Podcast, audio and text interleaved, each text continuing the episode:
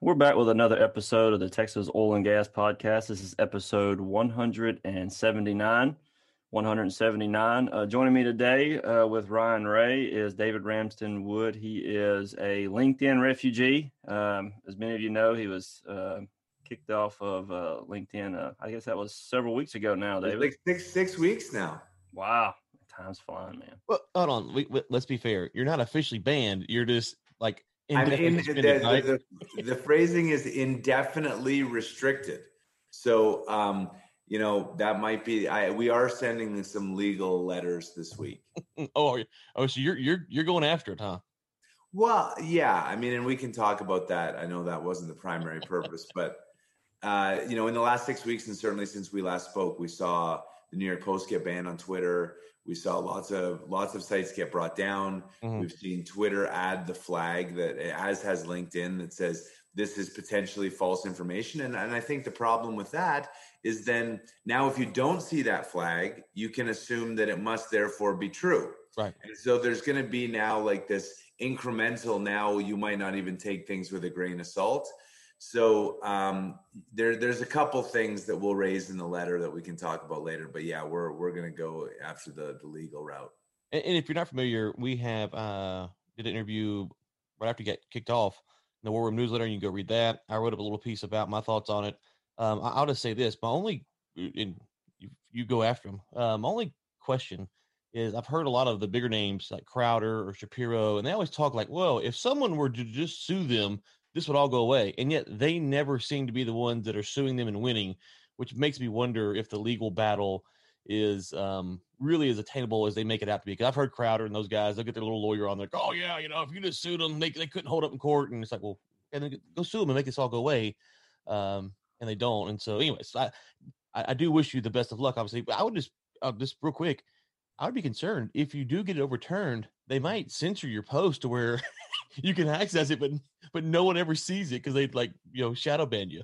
Yeah, and, and let's let's be clear. In the world of legal avenues, there's a difference between suing and having lawyers write letters that reference things. I mean, right.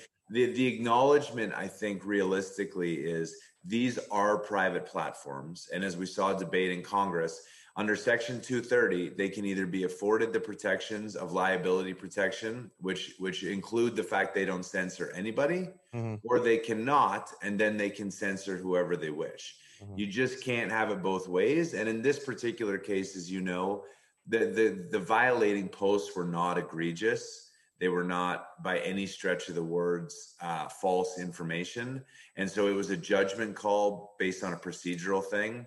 So we're just elevating it to the next level to allow the boss of the boss to perhaps weigh in and say, perhaps maybe this was not an appropriate banning. Okay. Well, but we wish you the best of luck. We'll link to some of that stuff in the show notes. So if the listeners aren't familiar with why they're not seeing hot take of the day, uh, I do see the free D, hashtag free DRW on LinkedIn from time to time. I obviously share it and see other people sharing it. So um, hope to get you back, if nothing else, just to just to go back and stir the pot because uh, no one stirred it quite like you did. Which which is why I wanted to get you on the show. So we had a roundtable uh, was two months ago now, I guess, with uh, yourself yep. and Ellen and Anas and David Blackmon. It's free on YouTube now, so folks can go watch that. And I think in the time you said Exxon stock, I, think, I don't know, misquote you, is about ten dollars is where you thought it should go. Um, and since then, it's it's climbed all the way down to 30 36 yeah 32 dollars. So yeah, it was 32 until until covid vaccine news this morning um it was 32 i think everything is up. Ridiculous. yeah, right. So um i, I kind of want to unpack that because um we didn't get a lot of time in, in that in that roundtable talk about that um and exxon's been beat, getting beat up on a lot since then. So what are your thoughts on Exxon? Obviously, they kicked off the Dow. Um, you know, they're kind of they're kind of down out on, on their luck. It seems like the news keeps getting worse for them. Is this a um, a, a long term thing for Exxon, or can they turn it around in the next six months to a year? But they got a lot more pain to go through. Uh, kind of break down why you think they're only worth ten dollars a share. Yeah, so you know, I I kind of come I kind of come back to basics, and um, so I'm going to bring up a concept that was one of the things that on Twitter got me in trouble uh, about a year ago, um, and it's called smog, which is people know, accountants know, but it's the standardized measure of oil and gas. And every company is required to publish once a year in their annual report. They're required to publish uh, a valuation using a flat SEC price deck and running a development model. And so uh, the the develop the price deck is developed to use the average price of the first day of each month. So January 1st, February 1st, March 1st, etc. You take that average and that's the price. Every company has to run their valuation model at that price. So then a company chooses what PUDs work, what what doesn't, what timing, et cetera, et cetera, and they do a drill out model. Most companies are allowed to, well, they're allowed to book uh, five years. Most companies do. There's some exceptions to that, Pioneer being one, EQT being another. But Exxon had booked six years worth of capital. And when you run their price deck in their own disclosures and use a relative valuation for their, their refining business, um, at $55 flat and 257 gas, they were worth 18 and 50 a share. Uh, and people could argue, well, look, they have 15 years of reserves and, and they're not booking everything. Yeah, you could, but you could also argue that a 10% discount rate is very low. And then on top of that, oil, um, if you look at the SEC price for 2020, it looks like it's going to be $40 and $1.95, which means that for all intents and purposes, every US reporter will basically have to write off 100% of their PUDs and their their smog value is going to be their PDP at 40 flat. You net debt against that divide by share count. There's no there's no juice, there's no equity, there's no returns for these guys. Um, and so that's that's the fundamental thesis on why these guys are still trading massively overvalued. And on a day to, like today, where oil's jumped to $40 because of a COVID vaccine, uh, I think you really have to think about what the long-term viability of the of the US E&P model is right now and for the coming two or three years. So you, you mentioned the low price, and, and one of the things that you said on the on the roundtable kind of struck me was you were kind of bullish on oil because you felt like the price was going to be good this year, obviously you know, pre-pandemic, um, and because of that, you know, a lot of these struggling producers were going to be able to survive. Obviously, that didn't happen, um, and so we're bad. But we started to kind of see uh, M&A. I know you, you cover that a lot on your on your website. Um, and Josh and I have been kind of talking about this. It's we were kind of thinking it might happen a little bit later into the year, uh, closer to the end of the year or into next year before you start to see this pick up. But it's starting to pick up. Does that? How do you balance that with this kind of okay? You know, prices are low. We expect to be low next year, maybe even the next year. We have to see the vaccine might change stuff, might not. But um, how does that kind of work into this larger thesis of um, you know the the the U.S. E&P model might be broken and and then also with Exxon? So, so I mean, the the M and A. Let's be clear. The M and A is is taking stock for stock, and so we've seen Chevron and Noble, we've seen Conoco and Concho, we've seen, uh, you know, other than the asset deal that was uh, EQT for Chevron's Appalachian market, everything's paper. So it's a relative valuation game, and in a relative valuation game, you can make a lot of arguments for why companies should come together. Devon and WPX is another one. But in terms of the fundamental, and I, I, I did a post on this um, a couple weeks ago. I'm going to bring it up just because I think it's worth it's worth reviewing. If you look at Exxon in the first half of 2020, they generated six billion dollars from operations. They spent eleven and a half billion dollars on capital, and they paid seven and a half billion dollars of dividends. So 11 and a half plus seven and a half is 18 and they had 6.3 billion of operations cash flow. So in the first half of the year, when the average price was around the same price as today, they were negative cash flow of like 11, 12 billion dollars. So how did they pay for that? They increased debt. And so yes, I concur. Exxon is one of those companies that can that can loan money very cheaply. But at some point, you have to pay debt back unless you're the US government. And at some point, your program has to generate a positive rate of return. And I'm just not convinced that at $40 oil, that that you can generate sustained long-term excess rates of return over the cost of capital. And so unless you truly have a view that the, the decline in the US takes out so many companies but leaves the few and then oil surges strongly to 50 or 60 to make the program work I don't see how you have a bullish scenario for one or two years. And people always say the market looks forward. But we came into the pandemic in January at S&P all-time highs.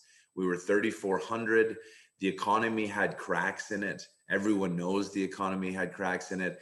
Then we shut down the economy, bled out American savings, drove up the debt and the deficit, have driven interest rates to zero. Now we have a virus vaccine and everyone's like, oh, the market should keep going up. That, that to me feels very frothy. Yeah, so I, I know the the vaccine uh, was that information that came out on that. I believe it was last night or this morning, and you see the stocks going up. You see uh, oil price even starting to to jump a little bit, with what looks like to be a uh, Biden presidency on the horizon. Uh, even with a vaccine, his presidency, what are we? I mean, what are you thinking in terms of oil price, twelve month projection? Uh, do you think we're going to see um, a lot more activity out in West Texas, or do you think we're we're probably um, going to slow step this thing for you know the next six to twelve months? Um, great question. Uh, so I, I mean, whether it was the Biden presidency or the Trump presidency, from a practical standpoint, the energy industry, oil and gas in particular, was going to be in the same place. We don't have a commodity price that's fundamentally strong enough to support development. And so, as we've seen, we've seen rigs drop and frac crews drop. And in the last six weeks, for those in West Texas and those in, in Appalachia, they'll know we've seen an increase in frac crews, but that's because going into year end, nobody wants to show how big their declines are. So they want to bring on a whole slug of production for December. So it looks like their exit to exit declines are nowhere near as bad as they really are. So that's just window dressing. Um, the Biden presidency, the risk obviously is twofold. Number one, what is the study stay moratorium on fracking and fracking on federal lands? Um, and and even if he doesn't ban it, but he studies it or he delays it, it will reduce capital to the companies that have significant um, uh, federal land. That obviously impacts a lot in Wyoming. It impacts New Mexico. It impacts Texas less so. So um, we will. There will be some activity uncertainty. To me, the biggest driver, regardless of president, is the world consumed 100 million barrels a day of crude. Right now, we estimate the world is consuming 90. So the world is matched. OPEC has cut 3 million barrels a day. The US has declined, sorry, OPEC's cut seven. The US has declined three. So there's your 10 million. But between March and May, the world overproduced about a billion and a half barrels of crude that were put in storage somewhere. Now, if you've pulled that down a little, okay, I'll buy that. But there's still a billion barrels that are in tankers and in tanks and all around that need to be sold back to the world before we reach equilibrium. And OPEC still has 7 million barrels a day of supply that they have kept off the market. Until those factors work through, which is a year, I don't see a compelling case for oil to go materially above where it is right now 41, 42 today because of COVID. I really thought we were going to exit this year at 30. Um, 35 was my bet two months ago, but it looked like it was going to be 30. So I kind of see H1 being a 35 to 38 dollar WTI price, and H2 being probably a 39 to 42 dollar price. At which point, all the supply is sort of off the market and inventories are clear, and then oil has somewhere to go uh, based on fundamentals. So one of the things I'm kind of concerned about, and you, you alluded to it, was these false signals that the market is getting. Um, the, the Fed's pumped. Uh, Dean Foreman on uh, Ellen and I show has said that the, the, global central banks have put in, I think it's 15 trillion dollars into the market. And um, you know, I, I, hadn't looked this recently, but up until about a month ago, uh, there was only four companies on the S&P 500 that were actually up for the year, and yet the S&P was go, was doing really well. it's like, and everyone else is losing money. So the market really is uh, is is out of kilter in a lot of ways. Um, one of the things I've, I've been talking about is is the emerging markets haven't gotten a lot of attention, and there's a reason for that. I think is because when you start talking about people starving in third world countries because they did COVID lockdowns, you really had to ask the question of was this lockdown the right thing to do? Yeah. So I, I, feel like there's going to be a lot of money pumped into the emerging markets, which will again kind of uh, distort the signal. Um, maybe the large infrastructure projects, maybe not. I don't know, but I, am kind of concerned if you're an oil and gas E&P company sitting here and you're, you're listening to us. Two months go by, and all of a sudden, you know, Biden gets in, um, and next thing you know, we're we're, we're you know, large Africa projects, South America projects, um, and the economy's looking a lot better than what it is. Um, would you advise them to maybe just to kind of pump the brakes, even if things, you know, two three months from now they look like they're going up to the right, just to pump the brakes just a little bit to let things kind of uh, kind of uh, lay uh, not lay low, but even out before they they start drilling a bunch. Right. I mean, yes, and and and to me, there there's a lot of signals that are being that are being covered, and and so I follow. You know, Paul Sankey's a great guy. Um, Mark Rossano's a great guy. There's a lot of really smart analysts that are out there. A big bull thesis for oil is inflation or hyperinflation. And you can't have inflation, which is the Fed's goal, without having commodity inflation. And so there are those in that camp that say oil should be 50 simply because of the devaluing of the US dollar. Now, to me, eh, to be intellectually honest, if you believe in the devaluing of the US dollar and hyperinflation or extreme inflation, that has a whole bunch of bad ramifications on top of it.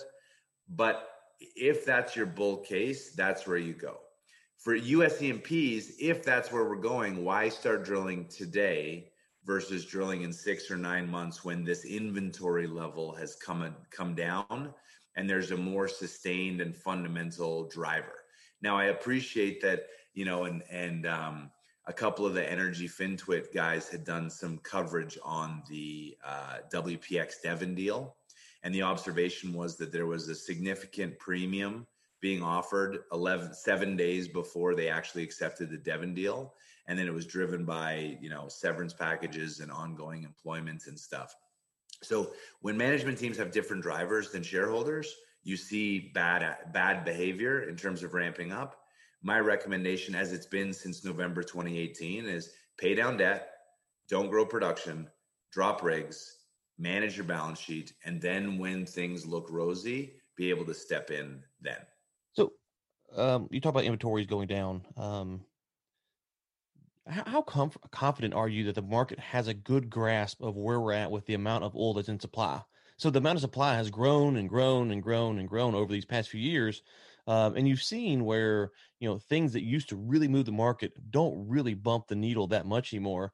Um, right. As we come out of the pandemic, um, some of the vaccine works and all that, and you know we're in you know April, uh, May, June, um, and the the market starts to shift how good of a grasp does the market actually have on how much barrels are, are being produced, A, and then how much is in storage? Because as Anas pointed out, you know, there's a lot of oil coming out of Iran that's not really being calculated into a lot of these numbers that you see. And I think he said it's what uh, two million barrels a day. I think we said on there. I can't remember that. That's not really being cal- calculated for. So, um, what, what, are your thoughts on that? Because I've, I've, often wondered about about how accurate those numbers are and um, how much we can trust them, especially with all the storage that was built over the past you know six months. I mean, I think that the U.S. numbers, I think, are very solid. They come from the EIA. There's a lot to work on. Um, I think that there's a pretty good handle on the number of tankers on the ocean. And the last I saw, there was about 160 million barrels of floating storage. I think that that's a number you can count on. I don't think we have very good numbers in China. Um, and so, again, I just do a, a material balance. And so people would say, well, tell me where the oil is. And the answer is, I don't know. What I know was that March 15th, the world wasn't driving and demand was down as much as 35 million barrels a day. But even if you use 20, I think we can all agree. And that OPEC didn't cut production until May. And so no one responded for 45 days, and 45 days times 20 uh, million barrels a day, even at the low end, is 900 million barrels. That oil is somewhere, and we haven't ever exceeded demand has not exceeded supply at any point since COVID started. So I can't tell you where it is. I just know that some bank or some NOC or some government owns it. And as oil comes to 41, 42, 43, if that's what COVID does, you're going to leak three, four, five, six, seven million barrels back in the market. And refineries are still running at 75%. So the vaccine news today says that by the end of November, they'll have 50 million doses, which is 25 million people, which they can administer this year. And the logistics are you need minus 80 to be able to store it. Okay. So there's 7.8 billion people in the world. And even if you look at the, the, the countries that consume, there's 3 billion people. So, how are we going to vaccinate 3 billion people and instantaneously go back to 100 million barrels a day demand when no one has savings? Those are the questions that I don't think that we've really answered and that the algorithms just buy stock because. Right. So, on the, on the, um, I'll try to find this link to it in the show notes, but there was a story back in May when there was no hope of a, of a, of a vaccine anytime soon. And it was some liberal outlet, and they were talking about a vaccine and how long it would take to actually distribute it and I think they said you got to distribute to 65% of the population to have herd immunity, something like that. And they just did the math on how, how long it would take to actually distribute it. I think they said 2024 ish, 2025. I can't remember. Um, it's how long it is to take to distribute it. And then they went to, uh, it was a whole deal about you know, social justice and who gets it first. That, that was really their point, but they were just talking about how long it would take. So to your point, I think when you look at the, the, the amount, how long it would take to, to uh, produce it and then distribute it, um, it's quite a while. Now that's assuming places like China actually tell the truth about who they give it to and who they don't give it to. Because China might say, you know, we've given it to you know a third of our population or two thirds of our population, and they really not. So you you had to kind of bounce that that in as well because um, uh, whatever you think about the COVID numbers, on we, we, I think we all should admit that they're wrong because place like India or Brazil, um, we have no idea how many have died from what we're calling COVID related deaths um, right. because they're not testing there as much. Um, and uh, here in America, we're, we're calling everyone who dies a COVID related death. So it's kind of hard to balance out where the number is. Um, but the, I, I'm a little bit more optimistic that we're closer to herd immunity just because we've kind of lived through it than maybe some are. I don't know what your thoughts are on that. Yeah, I mean, I, I think, look, definitively, a vaccine with 90% potential effectiveness, even if it doesn't last that long, is going to give people confidence. Now, we know the flu vaccine going back to 2011 had a 19 to 60% effectiveness ratio. And that's, I think, because the flu, you know, I'm obviously not a virologist, but it, the, the flu changes. And so they guess based on the Southern hemisphere, which ones are going to be bad. And then they make a concoction and sometimes they miss. So 90% seems great, uh, but they don't know how long it lasts. They don't know how it works in different ages. Um, regardless of the numbers, I still think it's aggressive to be so bullish at this point, especially since the primary reason the stock market is anywhere near where it is is the Fed. And the Fed buying things like Apple bonds, which make no sense because Apple didn't need the help. So you have small businesses, small restaurants that are being impacted by capacity. And regardless of the mask mandate or not, walk me through. And again, you know, there was all these complaints by the media that Notre Dame stormed the field. Students, 11,000 students who go to school together, hang out together, and in the pictures were actually wearing masks, mm-hmm. stormed the field, but then 11,000 Biden supporters who are also kind of wearing masks. That's good and sporting events are bad. Or you know, you can go in a restaurant and then take your mask off for two hours and sit with 12 people, and then you have to leave, but you can only have 25% capacity. Those are the rules that kill small business. They don't kill big business. That's where we're going to have to balance in the next 30 days of even if the vaccine isn't available, do we take restrictions off? Say, if you're scared, wear a mask. Otherwise, just live your life. I don't know how this all comes up, especially with a president potentially changing from a Trump presidency to a Biden presidency over the next 60 days. Yeah. So a couple quick things on that. One, um, you, you don't understand. I know you're not educated, so let me educate you. We we've removed an authoritarian. And so it's okay to celebrate when you're removing an authoritarian, despite the fact that we voted him out through a democratic process. People are like, well, we removed an authoritarian. It's like I, I don't think you know what that word means. Um, so I just want to correct you there so that we're being we're being PC. Um, two, uh, on the mask stuff, um, you know, you, you talk about flying before we got on. You know, I've, I've been flying a lot because I've been going around. Take the mask off, you get your food, you sit there for you know an hour, you know, slow drinking your food, eating on the plane, and it's like there's no social distance here, you know, because you were next to the, someone on the plane. So no one believes in the mask. That's my current belief. No one really believes in the mask. If they do, they stay at home because they're scared to get out. Um, and then to your point about the vaccine, let's say that it does work and it's ninety percent. The drum that I'm beating or we'll start beating is if this is true, we should never fear a pandemic again because we have built a vaccine in warp speed time to use Trump's terms, which means that we should never, ever, ever, ever, ever we should have done we should have done it then, and we never should do it again because we can we can now do vaccines in 12 months or less. So therefore, please never shut down anything ever again because the worst you're gonna have to endure is uh, you know 12 months. That so I I, I think that people are kind of getting you know what what will Biden do? I don't know, but I'm trying to kind of get work on the messaging now. It's like, okay, hey, if we actually did this, then by God, we're never shutting down again. Yeah, I mean, and, and again, like, and uh, there's so much contention around this issue, and and I think that we just need to sit back and and like really debate the points. There was a lemming mentality around the world that China did lockdowns, and then it got bad in Italy, and then Italy did lockdowns, and then it got bad in France, and then France did lockdowns, and then California did lockdowns before it was bad and then New York did lockdowns. And so every kind of democratic state followed it. And once you've committed to that path, like it became political, obviously, but once you've committed to a path as a as an elected official who's terrified about reelection, they couldn't have come back out in June and be like, okay, nothing's changed, but we were wrong. Sorry.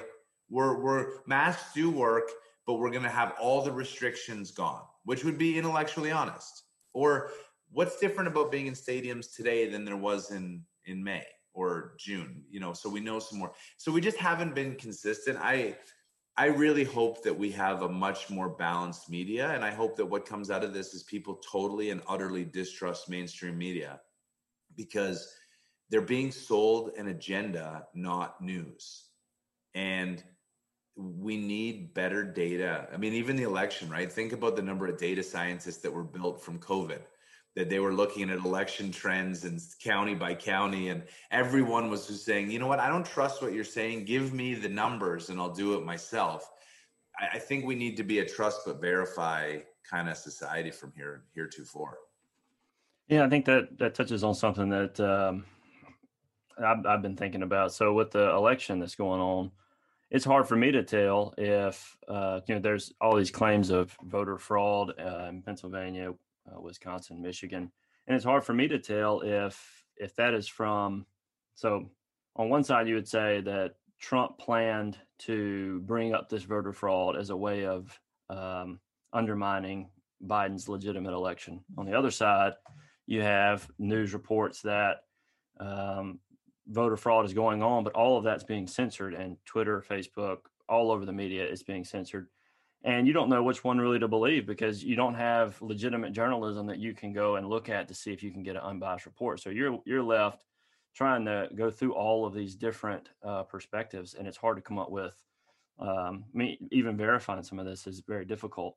And in the media, that's kind of what we're all faced with right now: is that everyone is pushing an agenda, the right side and the left side, and we're left trying to figure out which one is actually telling the truth. Well, and everyone wants to jump to like the narrative they're familiar with. So if if you're if you don't believe in the COVID vaccine because you don't think you need it or you've never had the flu shot, they call you an anti-vaxxer.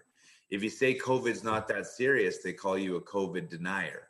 Um, and on, on on the election, look, Scott Adams, I thought had a really nice piece. He's the author at Dilbert he did sort of an hour podcast and i won't go through the whole thing because it was a little bit repetitive but his basic point was if you believe that trump is hitler which many of the left do the authoritarian ryan when you fix that if you believe trump is hitler and you have a democratically uh, a democratically elected opportunity to get rid of hitler would you cheat i think the answer he said was of course right. is there opportunity uh, yes, you can get ballots and you can stuff. Ba- I mean, you can change programming. There's lots of things you can do.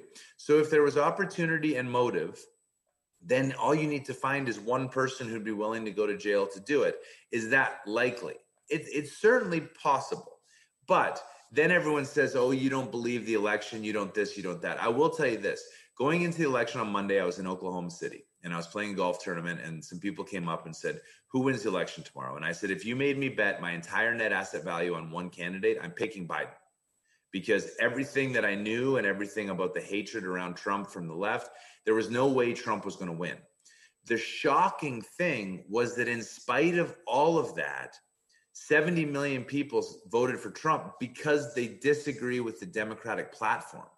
And so that's the piece that gets lost in this is that that you know he came so close. And is there fraud? There's probably some. Is it going to change the election? No. But is it a strong mandate for the democratic party to go do whatever they want?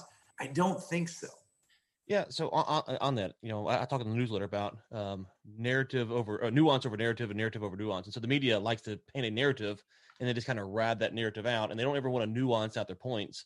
Um, and that, that's part of what we saw with this election was, you know, Biden was very hit. I, my prediction was 269, 269 because I was trying to balance out all these mixed signs, and so I had Biden flipping Arizona, Wisconsin, and Michigan. Um, so I got those three right. Where I messed up was I did not see him winning Pennsylvania and Georgia, especially Georgia.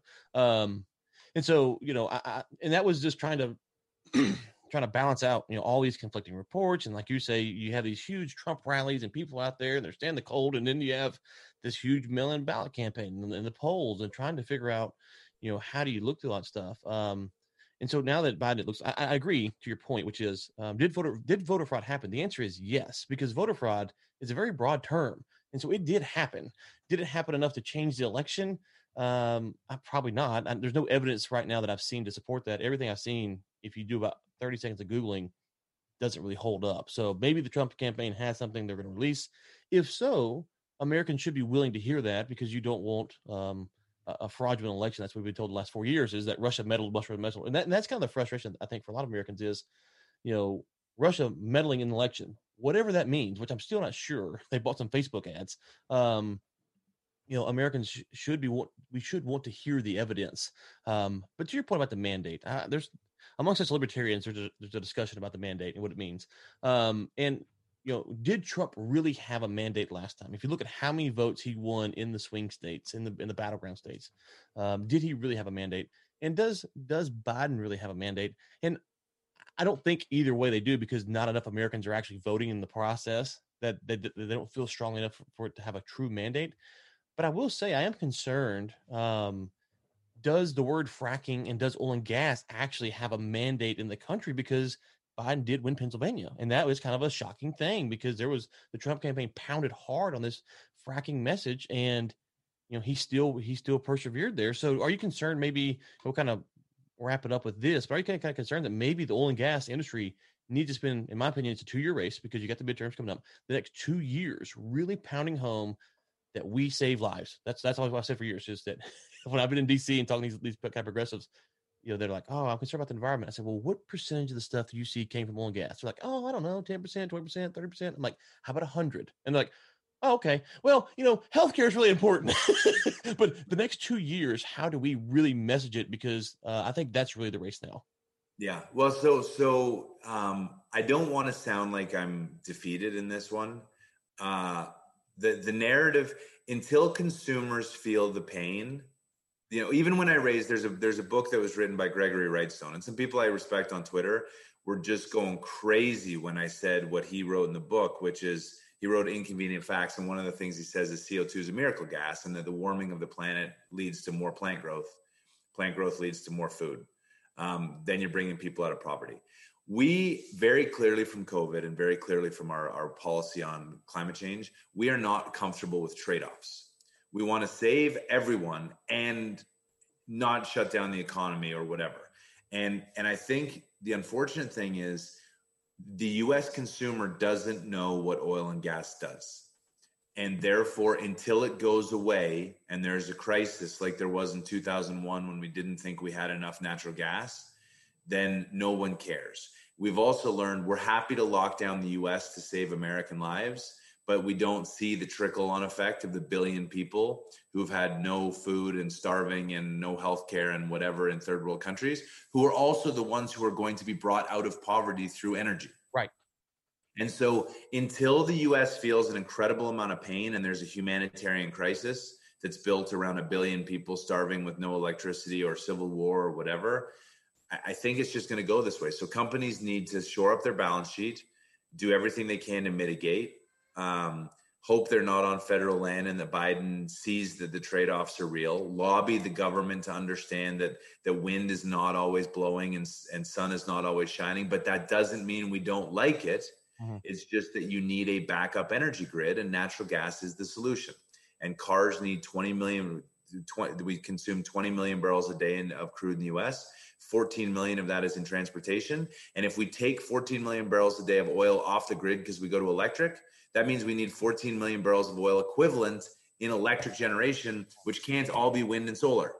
So um, I, I, it's just a bad news story, and it's why I'm short E&Ps. I've been short for a long time. A day like today is extraordinarily painful because oil jumps 10% and Exxon jumps 15%, so you get crushed. But the core is the business doesn't work at 40. I don't see a catalyst to make it above 40, and there's enough headwinds in the U.S. that I just don't see a business model for the next couple of years. Yeah, and uh, final thing is, um, just from my perspective, I agree with everything you say there. And if you look at the median, and this is one thing I try to point to people, if you look at the median in, in uh, China has 400 million as their middle class, 400 million, which is larger than our entire population of the great United States. They have 400 million in their middle class. The low end of their median income is 3,500 US dollars per year. That's the low end of their middle class. So if you think that oil and gas is going away, um, barring some miracle technology, it's not. And people, we we've got to learn how to message what it is we do and how it how it just cannot go away. It just it just it just can't unless something miraculous happens, and that's not happening. Uh, what, what do you say about hope or how's your saying go? Hope is not a plan. Hope is not a plan. So unless you're hoping for it to go away, and that's not going to happen. China, Pakistan, India. Uh, there's four billion people um, across the globe who need uh, who, whose per capita demand will go up exponentially. Um, it's not a it's not something going away. So we we've got to learn how to message it um, because it's only the demand. It will only eventually get uh, up into the right. Um, so let's talk about where people can find you. You're on Twitter um, you're on. You have your website, uh, and I seen you talk Parler some. I don't know if you're there much or not. Um, so we're on. We're on Parler. What do you think of Parler? I'll ask you. I'll, I'll turn the tables. I think it sucks. I try to get on there and post, and I, I, I, every now and then I'll kind of get on there. I post a little bit, but I just it just seems too clunky. it feels like it's geared towards the big names because their stuff seems to work pretty well. They seem to get followers pretty easy. Um, it seems it seems pretty clunky. I don't know. I, I have a hard time getting involved in conversations. Um, Twitter, for all of its you know its left leaningness, um, you know, it does a good job of showing me. Uh, like the other day, I think it was you and Ellen were talking about numbers or something, and, and it popped up my feed, and I saw that, and that's a, I actually got that book somewhere. I don't know if you did you did you get that book I recommended the uh the numbers book. I have not got it yet. Oh, I've you did get that. That guy a lot of books lately. So that guy, real quick, he talks about why the lines of Disney Disney World are always long and how they try to solve the problem. So it goes through problems like that. It's, it's quite fascinating. But anyways, so I think Twitter's fundamentally a better platform um, despite its censorship. So I don't know. What do you think about it? I, mean, I, I, agree. I think you know it's all and and the social dilemma and, and on the Joe Rogan podcast, he was talking with Tristan Walls. I think is the last name, who's the guy that sort of was backing that movie mm. and um, whether you're on Twitter or not, you're influenced by it because everyone else is on it. Yes. And whether you're on Instagram or not, you're influenced by it. So to me, I think regulating these large platforms as a utility because it's how people get their news and it's how it's the way the world is right now, I think is extremely important rather than building a new system because Parler might be the short term answer, but long term, it's going to do the same things as everyone else because they fundamentally sell advertising because mm. it's a free platform for us. So if you're not paying for the product, you are the product. Mm. I, I, will say years ago, Josh and I had a conversation about people moving more to kind of side load stuff. And one thing I like about my newsletter is the Substack. So if I send out a newsletter, someone can email me back directly, or I can open the comments. But it's it, it, I've opened the comments, everyone can see it. But if you email me directly, we can kind of have this one-on-one conversation. Whereas you know on Twitter, everyone in the world can kind of see what you're saying. And so I think you will see maybe Twitter can add the functionality. I don't know. Um, obviously, have the DMs, but I think we're going to see had to see some shift where you can you can say something, you know, whether it's uh, offensive or not, but you might be offensive to your boss, where it can be protected some level um, on social media. And I think that's why um, kind of some of these other platforms do kind of have that that that kind of surging because you you feel like you're a little, little bit more safe there.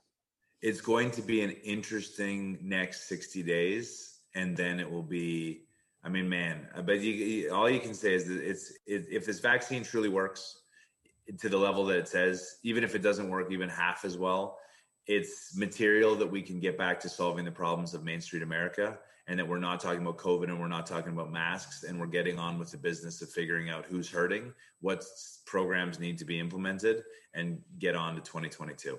Okay. All right. Where can folks find you? So we were saying hottakeoftheday.com. Hottakeoftheday.com. Um, you can follow me at Twitter at, at David Ramsden Woo because I my name is too long. That's one O, right? One O. Uh, and hopefully we will get me back on LinkedIn. And should I get back on LinkedIn, uh, that would be really, really excellent. So if you come back on LinkedIn, how much fire are you going to drop the first day? I mean, the, the reality is, although although my legal representation would ask me not to because of the effort to get back on, but I think we're gonna have the seven deadly sins of hot takes, and we're gonna be very, very, very hot on the first seven. Um, but I'm gonna make sure I cite all of the facts or be very clear its opinion. Okay. Uh, well, DRW, thank you for hopping on. This is kind of short notice, and we kind of Yeah. were all over the map. So appreciate it. Best of luck to you. And oh, your podcast. I've been listening to your podcast because you got Ellen on, obviously, who I host Energy Week with. That was a fantastic discussion, and so I've been going through listening to them. Really enjoyed that. We'll link to Hot Take of the Day podcast as well. Uh, been enjoying those. Great, thanks. I appreciate it, and I love what you guys are doing. And I always like our chats, and I love the War Room uh, newsletters. I thought I learned a lot about the election from your travels. So Oh, welcome.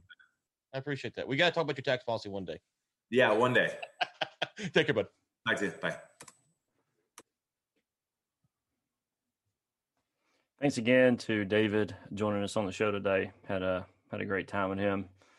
Lots of uh, lots of coverage. Ryan, it feels like it's been ten years since the election. It's only been a week. It's been the longest week. Is it over? Is the election actually over? It's not technically over, but my God, it. Uh, it's just was that was it Tuesday last week? Today's yeah. Monday. And now It's you say six it, that's like 10 years.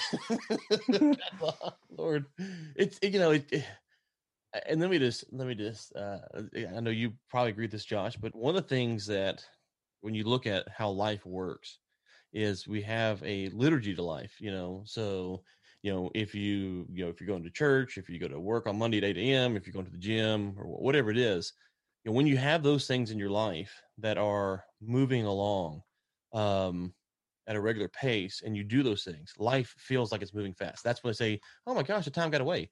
If you look at those time periods, it's usually that you're just doing stuff and it's kind of ordered out. Now, you could be extremely busy in those time periods uh, and you could be working um, kind of above and beyond, but you still have this this kind of core foundational liturgy that's kind of um, there. With election, it feels like people might have kind of had their their routine, their liturgy, if they will, but they were kind of they're kind of stuck with waiting for the election, which makes it feel like it kind of drug on. The longest months of my life were, you know, April and May because you know work wasn't regular, you couldn't go out to eat, you, you know, nothing was regular, so it drug on because you didn't have that systematic pattern to kind of get you from A to B to C. So I think that's why I felt like it kind of drug on because you know life was kind of going on, but you had this thing that you've been waiting on to be resolved on November third, and you just kind of just let it sit there. And so I don't know. That, that's kind of my thoughts on why it felt like it took so long. Well, this this uh, this past week, it was like so much seems like it's in limbo with uh, all the censoring's going on, like David mentioned on LinkedIn, Twitter, Facebook, um, the questions of energy policy and all sorts of things. It just felt like there was so much uh, on the line with this presidential election, and uh, there just wasn't any closure. Really, still still not for a lot of folks. Uh, you know, the, the question of whether Trump's going to bow out or is he going to continue to fight it? So we have all these questions that are that are still rumbling on that um, Yeah. bring a little bit of uncertainty. Uh, I know we got we got wrap up here in a second, but actually, this I uh I've looked at it, and I'm not saying that the Trump administration can't showcase something in court, but I, I mean, so they'd have to they they would have to showcase Pennsylvania and Georgia, and they'd still lose, right? So it'd be Pennsylvania, Georgia, and then one other state. So, or they'd have, yeah, Pennsylvania and Georgia, they had to get those back. So, in my prediction, the reason I know the math is because I had 269, 269 and that included getting all of Nebraska's electoral votes for Trump, which they, which they didn't. Um, so it'd be one more for Biden. So if they got Pennsylvania and Georgia back, he would he would lose by one electoral vote, two seventy to two sixty eight. It's two, but the way math works, one. Um, so um, so he has to get three three states to overturn their votes, and that just does not seem probable. Um, I've looked at some of these claims. I'm not saying that, that I've, I've got it all figured out, but most of the claims I've seen, there is some voter fraud that's happened. Those are pretty insignificant cases. Uh, the more large scale systematic stuff, I haven't seen much proof on.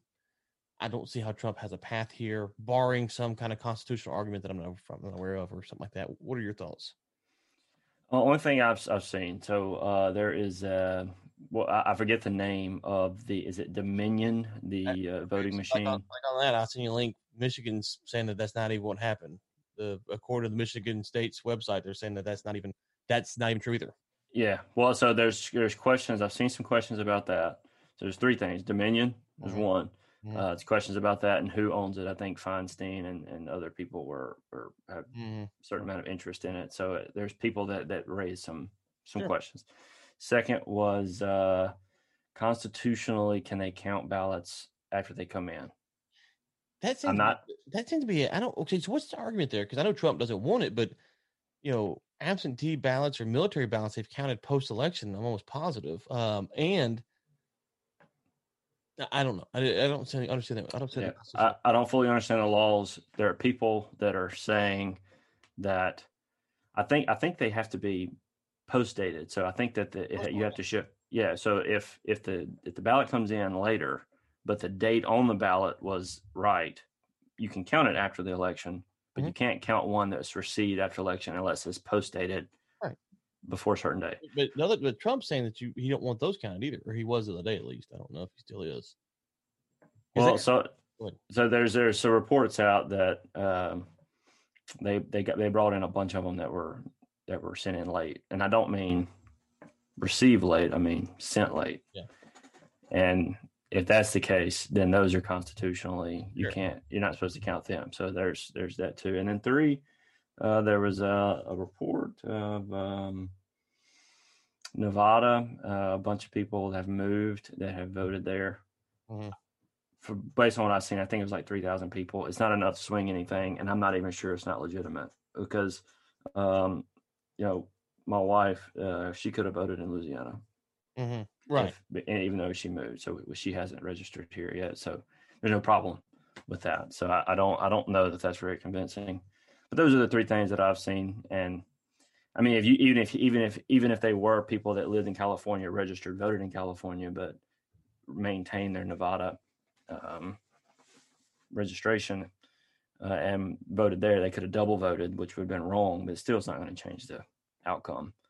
Yeah. So on the Dominion thing, I, I, did see, and it doesn't mean this is over, but I did see Michigan come out and say, I think it was Michigan, um, that the 6,000 votes that were there weren't actually from the Dominion product. They were from something else. Now, doesn't mean it's something else. I'm, and I'm not saying that there's not something there, just to be clear. I'm saying that some of the stuff I looked into um, just doesn't seem to have a lot of legs. But yeah, on the constitutionality of the the ballots, not lawyers. I have no idea. Some lawyer can email in.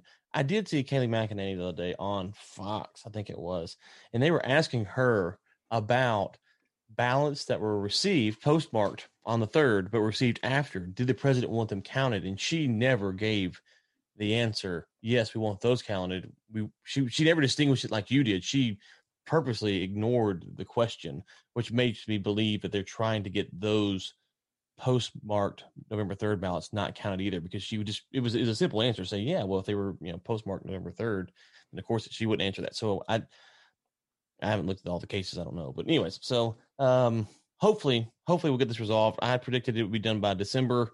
Um, and we are November 9th. So I got a few days before we hmm. get this resolved.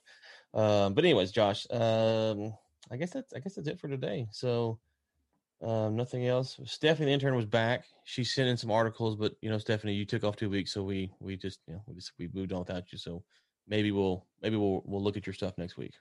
I mean, I don't, you know, it's kind of a little, little, little hazing there. So, any, anything else, Josh?